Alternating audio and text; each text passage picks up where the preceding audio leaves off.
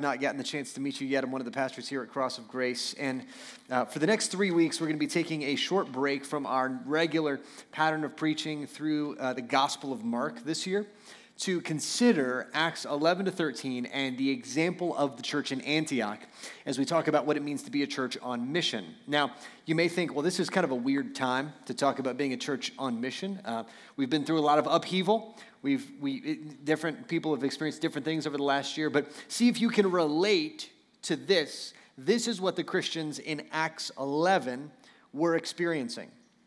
God had been doing great things in the church in Jerusalem. It seemed like th- people were getting saved every day. It seemed like things were only getting better and better. And we're going to just keep getting better and better with their church and personally. And it seemed like their only direction to go was up. But all of a sudden, things turned on a dime and things became uncertain and even dangerous, and political conflict, cultural conflict became widespread in their city. Everything they knew was thrown into chaos. They left jobs behind, losses were grieved, they lost people, their faith was challenged, they found themselves starting over. And this group of, of people from Jerusalem found themselves 700 kilometers away from where they started, in a new place trying to form new relationships in a new world. Now, I hope you can relate at least a little bit to some of that over the last year. And yet, it is exactly in this place with these believers that we see one of the biggest miracles in the New Testament. And I do mean that we find that these scattered Christians, these beat up Christians, shared the good news about Jesus, and a great number, a great number were saved. In fact, it's even more than that. In Acts 11 to 13, you, we're going to watch the church in Antioch become a powerhouse church, a church planting church, a missionary sending church, a trajectory altering church. In fact, I don't think it's an exaggeration to say that the church in Antioch changes the course of the New Testament, it changes the course of the first century, and changes the course of the world. And I think you'll see that by the end. So, this is what we as pastors want to prayerfully lay out before us as a church family. We believe that God is calling us to be an Antioch church. I originally began to feel kind of this specific impression over a year ago before the pandemic. And obviously, that interrupted some of our plans. And, and it raised the question should we even go back to this? It, it, you know, maybe our goal post pandemic or during pandemic is should just be survival. We're just going to try to make it through another week. But, family, I believe that God is calling us to more, and I believe that the church in Antioch shows us where He's calling us. Now, a couple observations to, uh, to start with this text. First, I want you to notice that in the midst of difficulty, gospel work move, it, difficulty moves gospel work forward, not backwards in importance.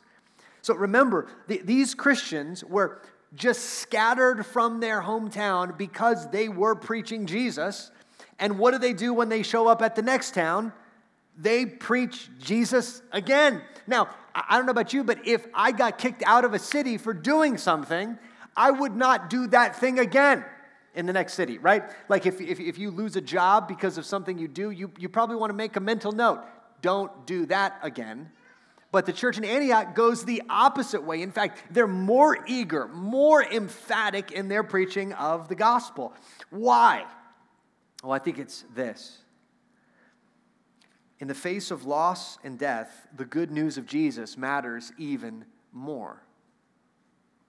Over the last year, if we've been taught anything, it's that our lives, our jobs, our stability, our health, can be taken away in an instant. It can turn on a dime. And, and that will cause us to do one of two things. It'll either push us to, to sort of hold on to what we have even tighter, to fight and protect what we have, or it'll push us outward to say, you know what? If that is true, if I don't know how much time I have left, if the people around me, I don't know how much time they have left, if that is true, then what could be more important than the eternity altering, sin forgiving, adopting grace of God through the Lord Jesus Christ? What, what matters more than that? I think we should be coming out of this season not more hesitant, but more bold, following the church in Antioch, going, man, if I really do have a limited time, let's roll. Let's tell some people about Jesus. That was their attitude. Second observation here gospel work in the city of Antioch is driven not by their power, but by God's power. Similarly, gospel work here is not going to be driven by our power, but God's power. Now, what you expect is if you total up all the resources and the energy and the excitement and the hype of these people, it's not going to be real high. Your expectations are not going to be real high. Look, these are refugees. These aren't people with, you know, successful lives and jobs and they're just kind of rolling in and, and they, you know, they're, they're, uh, they seem powerful and influential. No, these are a bunch of refugees fleeing from their hometown. And therefore, what you expect to read is and maybe a person got saved, you know? If you total up their resources, their power, their energy, that's what you expect. But instead, you read this The hand of the Lord was with them, and a great number who believed turned to the Lord. Now, notice that. That is absolutely crucial. Luke, the writer here, is, is helping us understand why what happens in Antioch happens in Antioch this group of battered, beat up refugees could do little. They were weak, but God was with them. That changes the equation. Their little power and weakness plus God's power and strength results in a gospel harvest. And one of the things, I th- one of the mistakes I think we can make, church, coming out of, of this kind of the, the worst of the, the pandemic by God's grace, is that we can begin to think, well, what can we do? Let's total up, you know, his gifts and your gifts plus my gifts and their gifts. And it's like, well, what can we put together? I guess, I guess that, you know, maybe we can do that. And our expectations are going to be what? They're going to be very low. Antioch shows us that we shouldn't set our expectations based on what we can do, but based on what God can do. Amen? That's what drives us. All right, and third observation here I want to make is that, this, and this is more kind of backing up and looking at the New Testament, we're not meant to see that, that, that Antioch is some kind of weird aberration church. That, like, well, I guess the guys in Antioch were real fired up about evangelism, so good for them. And everybody else in the New Testament just does like prayer meetings, you know, and just hangs out and has pizza. And well, that's not what we're meant to see. In fact, what we're meant to see is that the health of the New Testament church is bound up not just in an upward, inward way, but in an outward way. I read this book a number of years ago by Ray Ortlund Sr. It's out of print. You can find it on Amazon if you're willing to pay like a bunch of money for like a tiny book, but it's worth it because in it, it's called Three Priorities of a Local Church. And in it, Ray Ortlund just, just lays out hey, look, the trajectory of God's people is always three directions of ministry upward to God, inward to one another and outward to the world. And I remember reading that initially and thinking, like, well, duh, I, why did I buy this book? Seems super obvious. Upward, inward, outward. Yeah, yeah, sure, great, whatever. But he goes through and he breaks down that one of the, one of the things that happens is often for us as Christians, we only pick two of the three, right?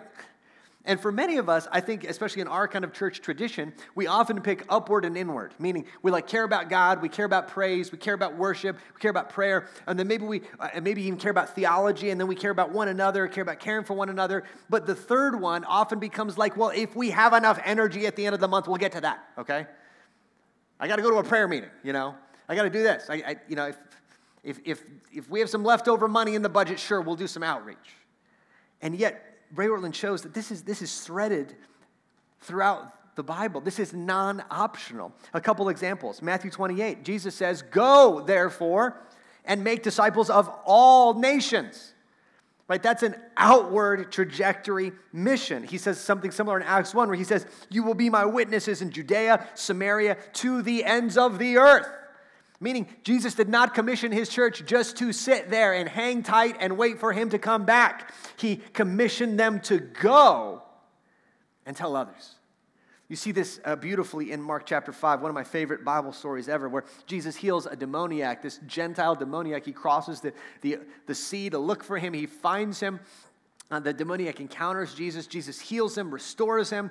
And it says the demoniac, all he wants to do is to go with Jesus, to be with Jesus. And Jesus tells him this No, go home to your friends and tell them how much the Lord has done for you and how he has had mercy on you.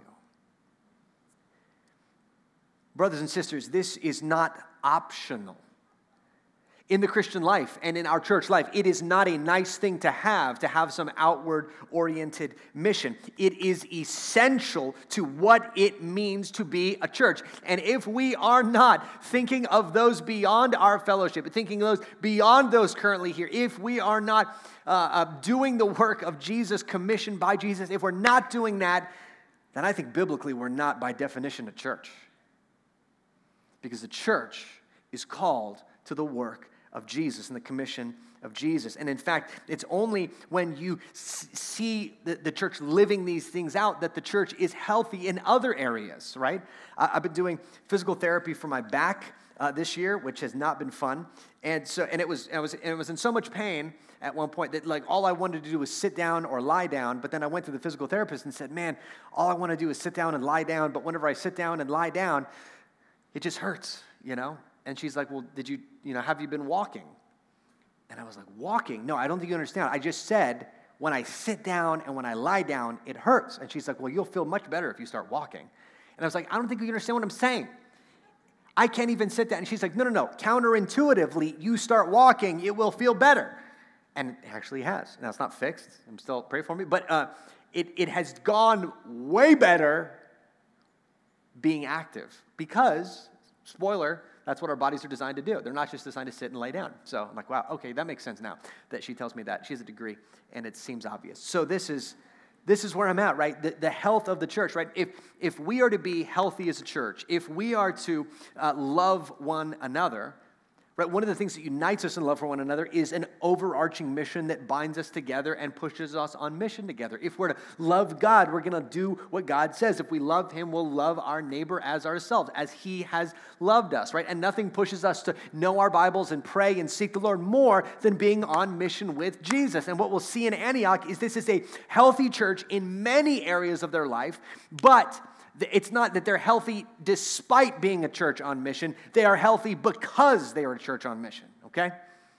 So, with all of that, here's what I want to say. We're going to, over the next three weeks, lay out what it means to be an Antioch church. Now, for me, you, you, you got to go with me on this. I am not a real big, like, alliteration pastor where I, like everything rhymes, everything has a cool thing, and like hope, it's like helping others, people everywhere, you know, like stuff like, like we just don't do a lot of that at the church, all right?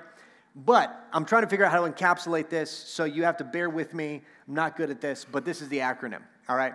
We're going to build an Antioch church, and this is what it means. This is what we're going to walk through over the next few weeks. We're doing the first two today. The first two are advancing.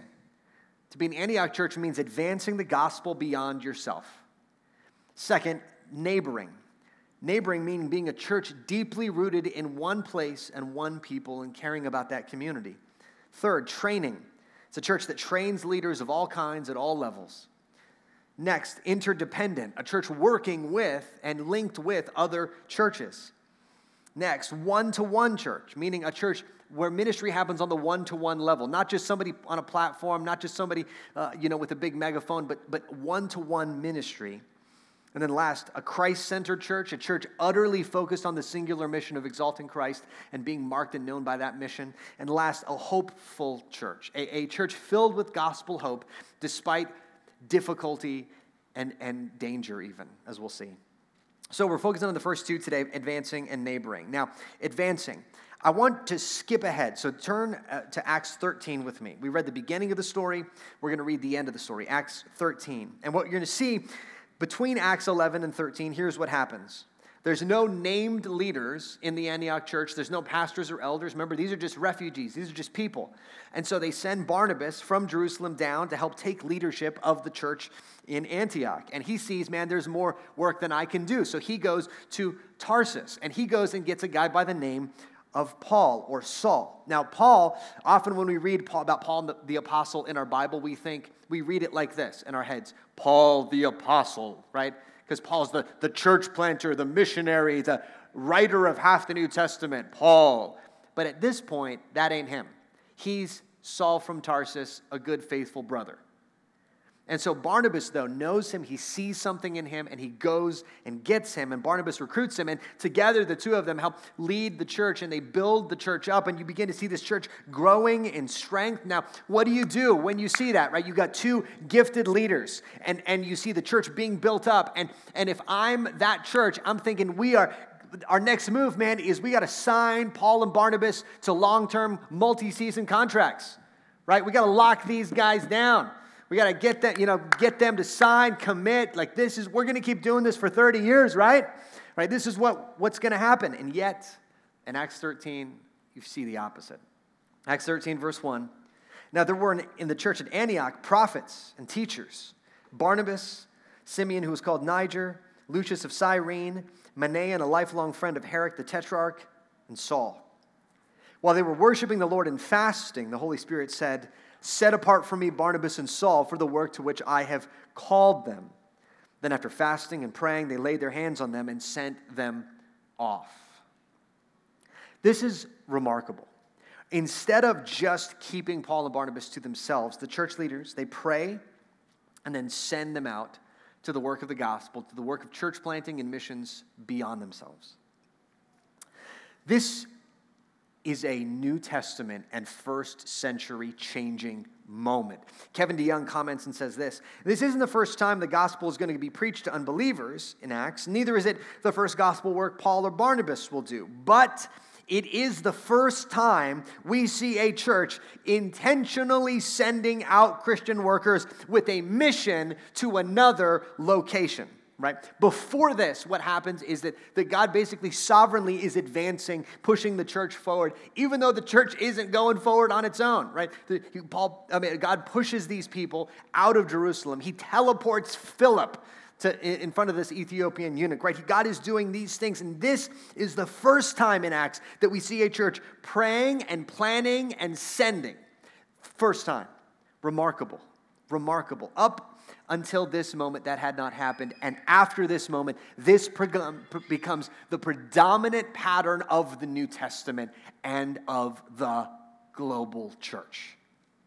The other thing you see here is up until this moment, Paul and Barnabas had not been specifically identified and deployed by a church in this way right? You, you, you, see, Barnabas is a good, faithful brother. They, they, the guys in Jerusalem send Barnabas, but Barnabas is not like Barnabas, right? He's just like, hey, who can we send? I guess Barnabas, Barnabas is super encouraging. We should send Barnabas. I don't know who, but he, but he seems encouraging, right? And they see a gift in Barnabas for building up the church. And then, in, in you, again, you don't see Paul the apostle. You see Saul from Tarsus. And yet, as Paul does work, they see a grace gifting on his life to preach the gospel, to, to bring others to Christ, to build up the church. And in fact, notice that it says that they're just to set them apart for the work that they've been called to. Now, if I'm the guys in Antioch, I'm like, you know what, Paul and Barnabas? I know what this word of the Lord means. It means you stay right here, brothers. You're set apart to this work right here. You know, let's send Manaen, the friend of Herod, which is sketchy. Let's send that guy out, right? I don't know what that relationship was like, but let's send that guy. You guys stay here. And, and yet, that team of leaders prays and thinks and says, What if these gifts are meant to be used beyond us? First time that's happened in the New Testament. Look, I, I grew up on a, on a dead end street. And uh, I don't mean that about like a, I, I mean that like geographically not like vocationally or culturally, right? Okay, I'm not making a comment about my neighbors in that neighborhood. They were very nice. Even though one of the neighbors, literally the sign when you get into the neighborhood, it was like stop and had the name of the street and then had a dead end pointing right to like the garage of the house on the corner. So it did feel personal for them. But growing up in that, in that little kind of dead end street, it was basically like a big cul-de-sac, and, and there was enough room that it didn't feel too much like a dead end, right? You could, if you're 10, you could ride your bike up the hill. You know, there's some houses, you could ride your bike down the hill, and then it circles. You go back up the hill, you go down the hill. It felt like, yeah, it felt like we could go places. It felt like we could do things. But once you were in that little cul-de-sac, you weren't getting out except going back the way you came. And here's what happens for us as Christians and for us as, for us as churches. Too often, Christians and churches become dead end Christians and churches, meaning the gospel arrives with them, but it goes nowhere from them. The gospel just stops. The gospel just drives around in a cul de sac over and over. And what we see in Antioch is that the pattern of life for the Christian and for the church is that we're meant to be intersections. We're meant to, to go from here to there, from there to there, from there to there, right? In the, the neighborhood I live now, it's like every street seem, t- goes somewhere. It goes up to the trails of the mountain, it goes down to I 10, it goes over to the valley, it goes, it, you, you just start driving a road, you get somewhere. That's what we're meant to be. That's the model of New Testament ministry. Here's what I'm trying to say Antioch churches are churches that intentionally and sacrificially advance the mission. This is the pattern, this is what we are meant to do. And as we'll see, this is the pattern, not just of Antioch, but the pattern of Jesus. Look, here's how we know that this really is supposed to be a normal part of church culture because this is what Jesus has done for us.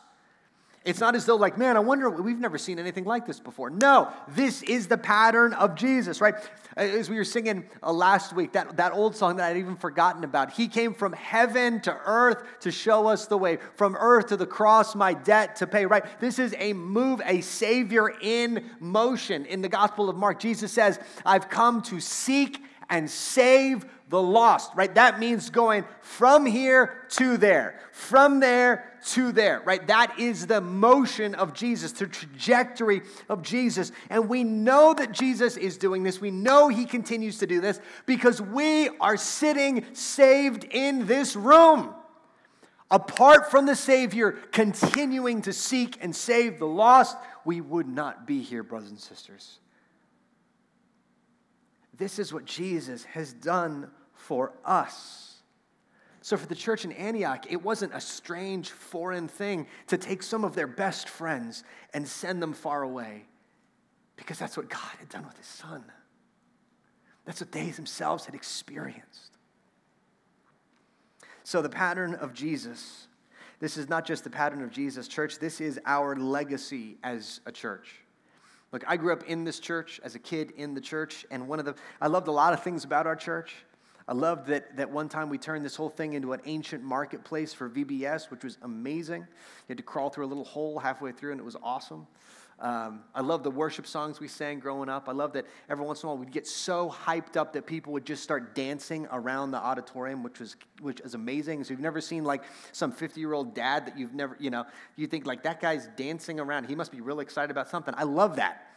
Excited about Jesus. One thing I didn't like was this.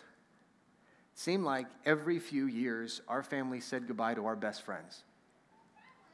I grew up in the backyard of the Ramos family. There was a great family, lived near us. We'd go hang out at their house all the time. We'd play soccer in the backyard. I could probably still tell you which bushes were the goals in their backyard if they're still there.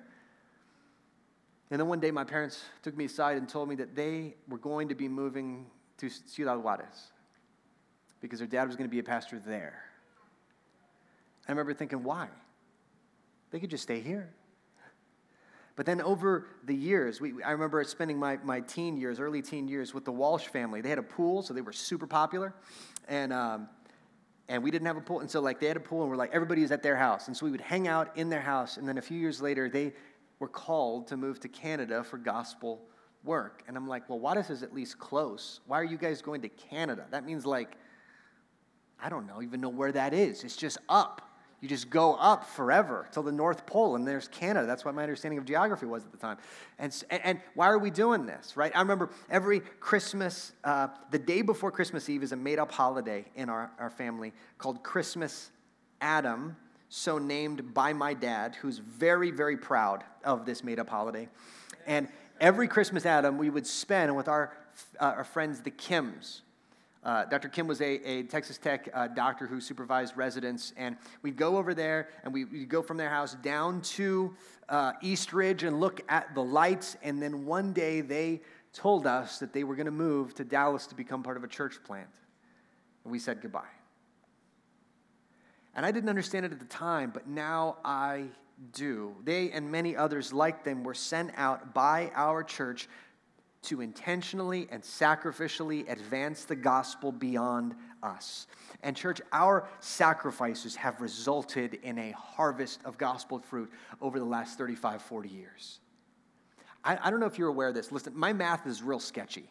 I'm not a great math guy. I took at UTEP, I took math for social sciences because that's a math created for liberal arts majors that can't pass any other math, and they have to pass a math by somebody. So they, they give us this math that's like baby math, and they're like, Can you do this? And we're like, Maybe. And so we and so we pass it barely. So this is my math. But thinking about so crazy. I gave one number, and then somebody reminded me of another church, and I was like, oh, yeah. So the church, the, the people, that, the churches that we've invested people into have grown or added over the years over 2,000 people.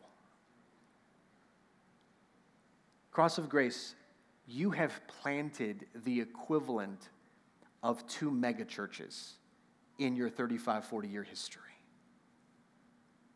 And there's one church, they were like, what about this church? And I was like, oh, yeah, that's probably another five, six, seven hundred people. Church, this is our legacy. And this is what I'm jealous of that this not just be our legacy, but this be our future. We, we don't want to come out of COVID and this pandemic season and go, great, let's just lock the doors, nobody leaves. I didn't like that. Let's just all hang out and have pizza for a few years, okay? In military, people are like, we're going to PCS. No, you're not. Sorry, we're going to let the Army know. You're just going to stay here. We're just going to hang out and have pizza for a while, okay? But this can't just be our legacy church. This must be our future. This is the pattern of God, right? This is what we are called to do. I believe this. I believe that there are men in our church who will plant churches. I believe there are families in our church who will go overseas. I believe that there are people who are not yet even saved or added to the church that will be raised up and sent out. This is what we are called to do, church, because this is what Jesus has done for us. We're to be an advancing church. Second, more briefly, we'll be, we want to be a neighboring church.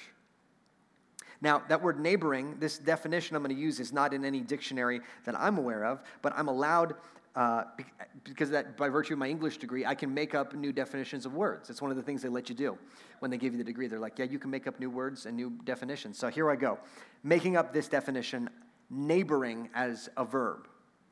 The church in Antioch was not just a church that cared about cities beyond it, but it's a church that was deeply rooted and deeply known in its own city, right? You, you read that in actually look at uh, chapter 11 verse uh, 26 end of 26 look at this with me.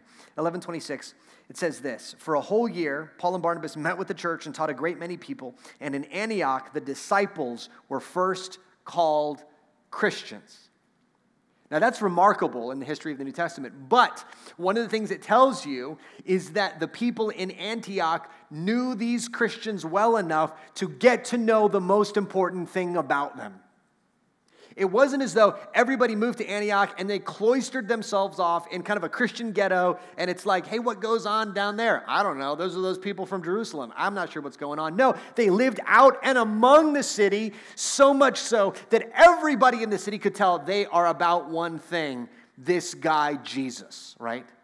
They gave themselves to the work of neighboring. You, you see this also in verse 20, where it says, Some of the Christians also spoke to the Greek speakers preaching the Lord Jesus, right? So they're, they're probably a bunch of people primarily speaking Aramaic and they come and they begin to talk to people who don't look like them, don't think like them, don't, don't sound like them. They're neighbors, not just that looked like them or felt like them, but the neighbors different from them. They didn't, they indiscriminately shared the gospel with this new community, whoever the Lord had placed nearby, right? This, this pattern continues again and again and again throughout the New Testament. This command from Jesus to love your neighbor is expressed not from a distance, but up close. That's where Christian life is meant to be lived. Now, look, I, I, for the last few years, we've lived in a new build kind of neighborhood, and there are two kind of people that move into the neighborhood, okay? Closed garage Christians and open garage Christians. Or closed garage, not Christians, I'm sorry, closed garage neighbors and open garage neighbors, right? There are some neighbors that are closed garage neighbors where they show up you see the moving truck, you see some activity, the moving truck is gone, and it's like a mystery. It's like, where did they go? And you see them come home from work, and the garage goes up, and they get in, like a little spaceport, and it goes down, and like, who is that? Is there somebody living in that house? I remember there was one house, I was utterly perplexed. Is someone there? I don't know. And then one day I saw a flash from the window. I'm like, oh, a person. They do live, you know, like, and and and and should and uh, should they ever see you? I remember this one neighbor I tried to say hi to. I was like, "Hey man, hey, how you doing?" And he literally goes like this. He's he's one of those like like the like literally not even like a full greet like a like I got to get back over here, man. And there are other neighbors that are open garage neighbors, right? I've got this one neighbor across from me. He put a pool table in his garage and he invites his friends over and they all like play pool. Now they got rid of the pool table, so I'm not sure what they're doing. They watch like football games and stuff in there.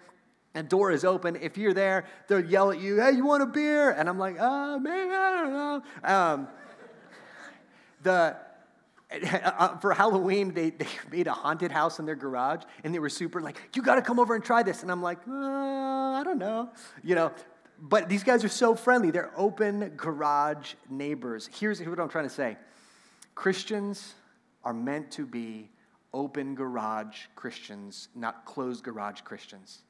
We're not just meant to live on the surface of the community around us, we're meant to live in and among the community around us. And, church, this is, again, the pattern of Jesus. the, the, the, church is not doing something strange here. They're living out the pattern of Jesus, right? When Christ came to minister, he did not drop off a pamphlet, he moved into the neighborhood, as it were.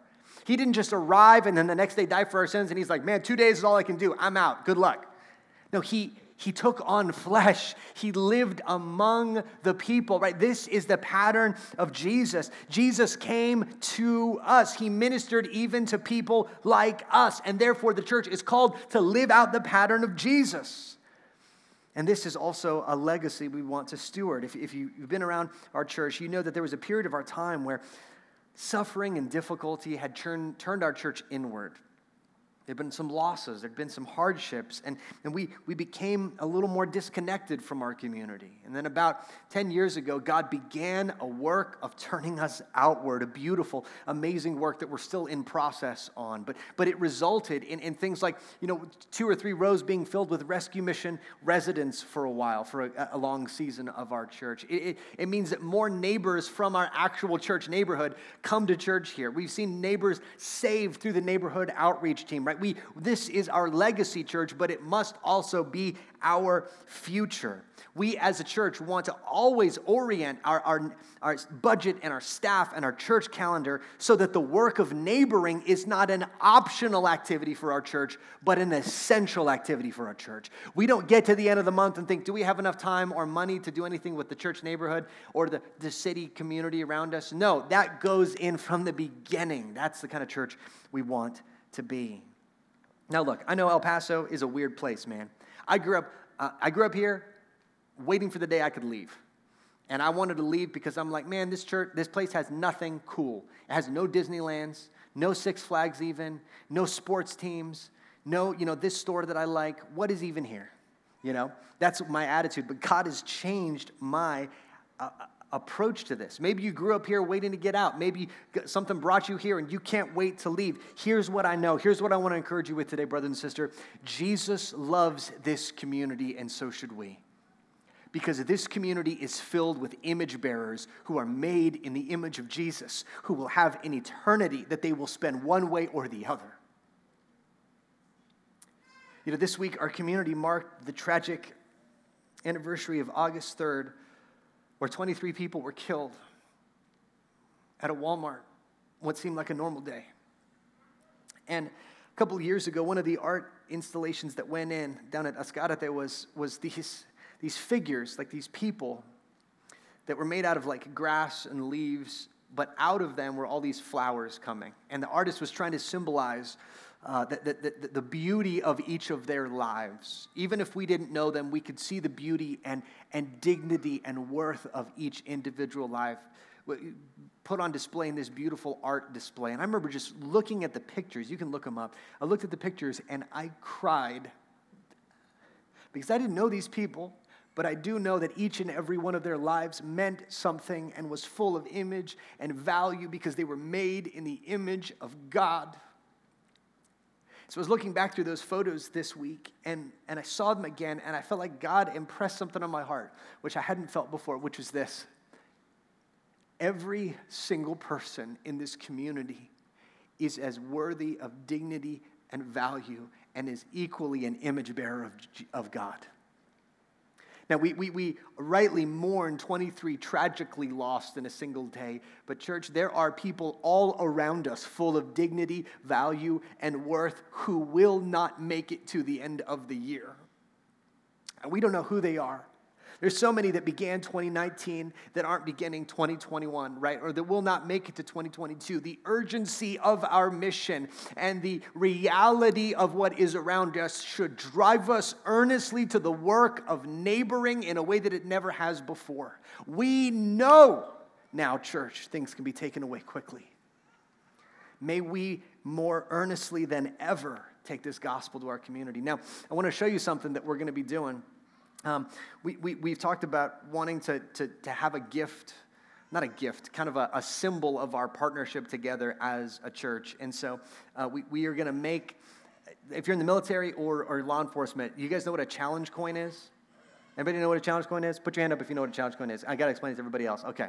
So, like, I have one from the Sergeant Major's Academy. Uh, one of the guys recently that graduated gave, gave us one um, as like a gift and thank you to the church. And so it's, it's a coin that, that basically, when you go through an experience together, when you become part of a, a, a brotherhood or sisterhood or group, it's, it's, a, it's something that you carry and say, like, this is us. And it symbolizes who you are. And so we are going to make a Cross of Grace challenge coin, but I want you to look at the design of it because when you get it, I want it to be, I want, it, I want you to understand it. So in the middle, there's our church, right? That's our building. Um, cross of grace. That symbolizes who we are, that symbolizes the people in this room, which is beautiful. And we almost on the back put some like more church oriented stuff, some faces or some people or, you know, something like something else about the church. As I prayed about it, I thought, no, no, no. The back of it's going to have, that's actually, we had an artist design El Paso's downtown skyline. That is our city. That's not a city, that's our city and above it is going to be written, You are sent. So that we feel constantly the beauty and value of the community that God has placed us in in the church, but the desperate need and desperate opportunity we have to go to the city around us and take the gospel to those around us. So you're going to be getting one of those in the next few weeks. Now, uh, very briefly, I want to just give some implications of what this means for us as a church. As we think about advancing and neighboring, just some brief implications of what this means. First, our strategy is planting neighborhood churches throughout the El Paso region. Now, the sprawling nature of El Paso means that, that one church, our church, located where it is, can be effect, evangelistically faithful and evangelistically effective, but we believe it's going to be more effective over time to get churches into the various pockets and communities of El Paso rather than trying to get everybody to come drive in to us. Especially uh, Vince, when he moved here, he moved out beyond the loop initially, and he was talking to one of his neighbors, and he was saying, Hey, we're going to be, you know, I'm moving here because of this church, you know, in Central. And the neighbor was like, Where's the church again? He's like, Oh, it's in Central, it's by I 1054. And he's like, Man, you should have picked a closer church, right? It's just like, I don't know why you're going over there all the time. Like, okay, you know, that's just, it's kind of foreign. If you're a believer, you're like, yeah, I'll, I'll drive for the fellowship. If you're not a believer, someone's inviting you, man, that's, that's going to be hard. We want to make it more, we want to embed ourselves more in the neighborhoods of El Paso. That means we want to send and sacrifice and see brothers and sisters and churches planted uh, beyond the loop for that guy. I don't know who that guy is, but we're going to go get him right? In the Northwest, in the Lower Valley, in Horizon. And one of the older members of the church corrected me after the first message in the first service, and he said, What about Cruces? And I said, Okay, Cruces, let's go. What about Deming? All right, let's go. What about Alamogordo? Sure. And he's like, and then he's drawing a, and he's got his map on his phone, and he's like, what about this? And this is another good community we could get into. I'm like, yes, that's what I'm talking about, okay? So we start here, we keep going, all right? Second, our church health is measured in our sending capacity, not our seating capacity. At our church size, which is about 400, you, you get enough scale to start offering more and more ministries and programs and services. It kind of feels like some days, like, yeah, we should have one of these and we should have one of those, right?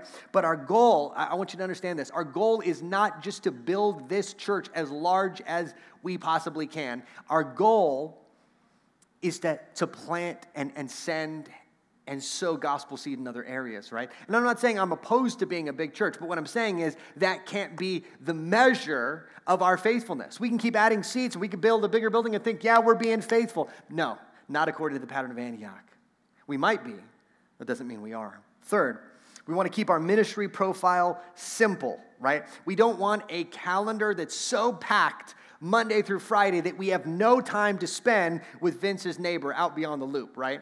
We have no time to, to stop by the neighbor who's inviting people over to play pool. We want to live in and among our community, not just cloister ourselves off. So, so we, we want to be careful of that. In addition to that, we want to build structures and systems that will survive as we send people to plant more churches. We, we, we don't ever want to be like, well, we can't send them because otherwise, what will happen to this ministry? We want to say, great, let's send them and let's figure out what will happen to the ministry.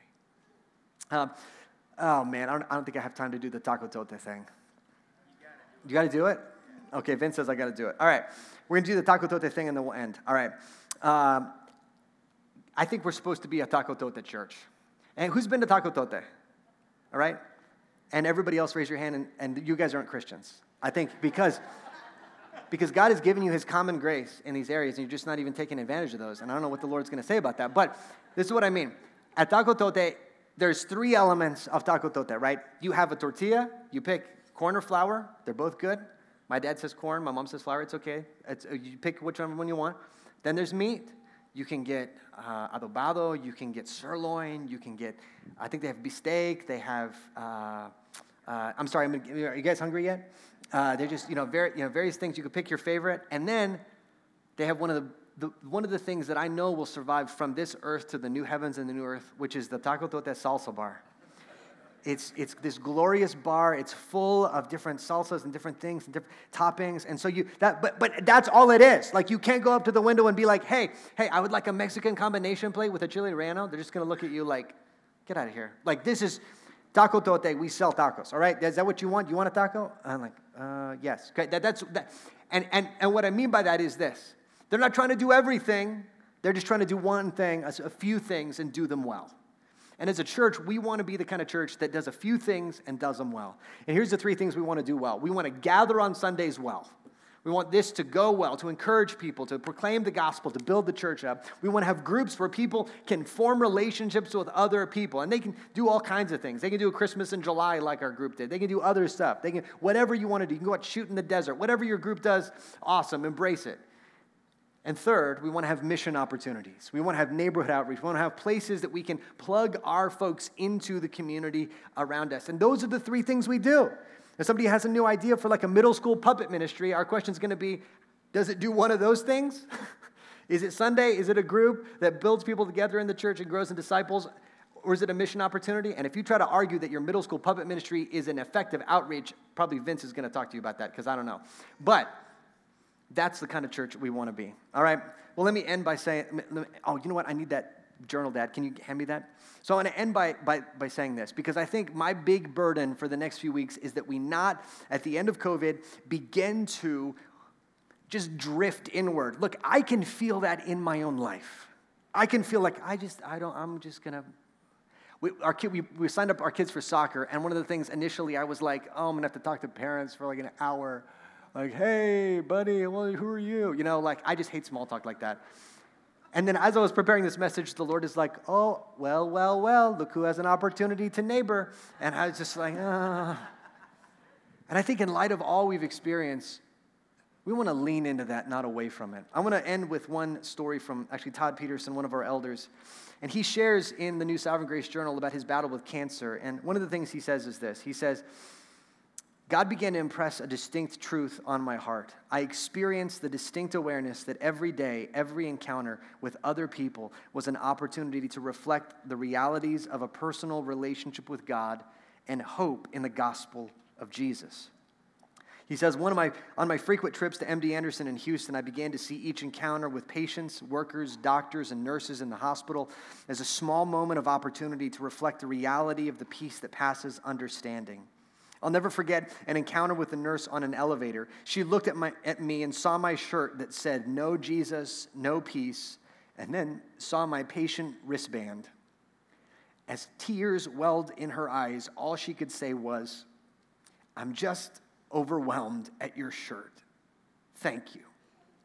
She worked there every day, but the message that there was hope beyond the death she regularly witnessed was comforting and life giving. He ends by saying this Cancer had given me a new urgency that I have never lived with before, one that saw life as much more fleeting, but one filled with daily opportunities to share the hope that is in Jesus. Church, may we come out of this more eager for daily opportunities to intentionally advance and intentionally neighbor in the name of Jesus. Would you stand? Lord, we, we pray today that these would, these, this example would sink into our hearts, God. But we especially want to begin by just saying we are amazed that we sit in this room because you sought and saved us. That's unbelievable. God, that is unbelievable that the, the risen Son of God would in some way come to seek and save us that you, you did not stay distant from us. You came up close to us and changed our lives. And Lord, you, you then commissioned your church to go do the same. And so, Lord, I pray, I pray that in this next year, God, we would not shrink back from our community and from gospel work, but lean forward toward it, lean in toward it in the name of Jesus and the pattern of Jesus. Lord, I pray that you would do more than we ask or think. In your name we pray. Amen.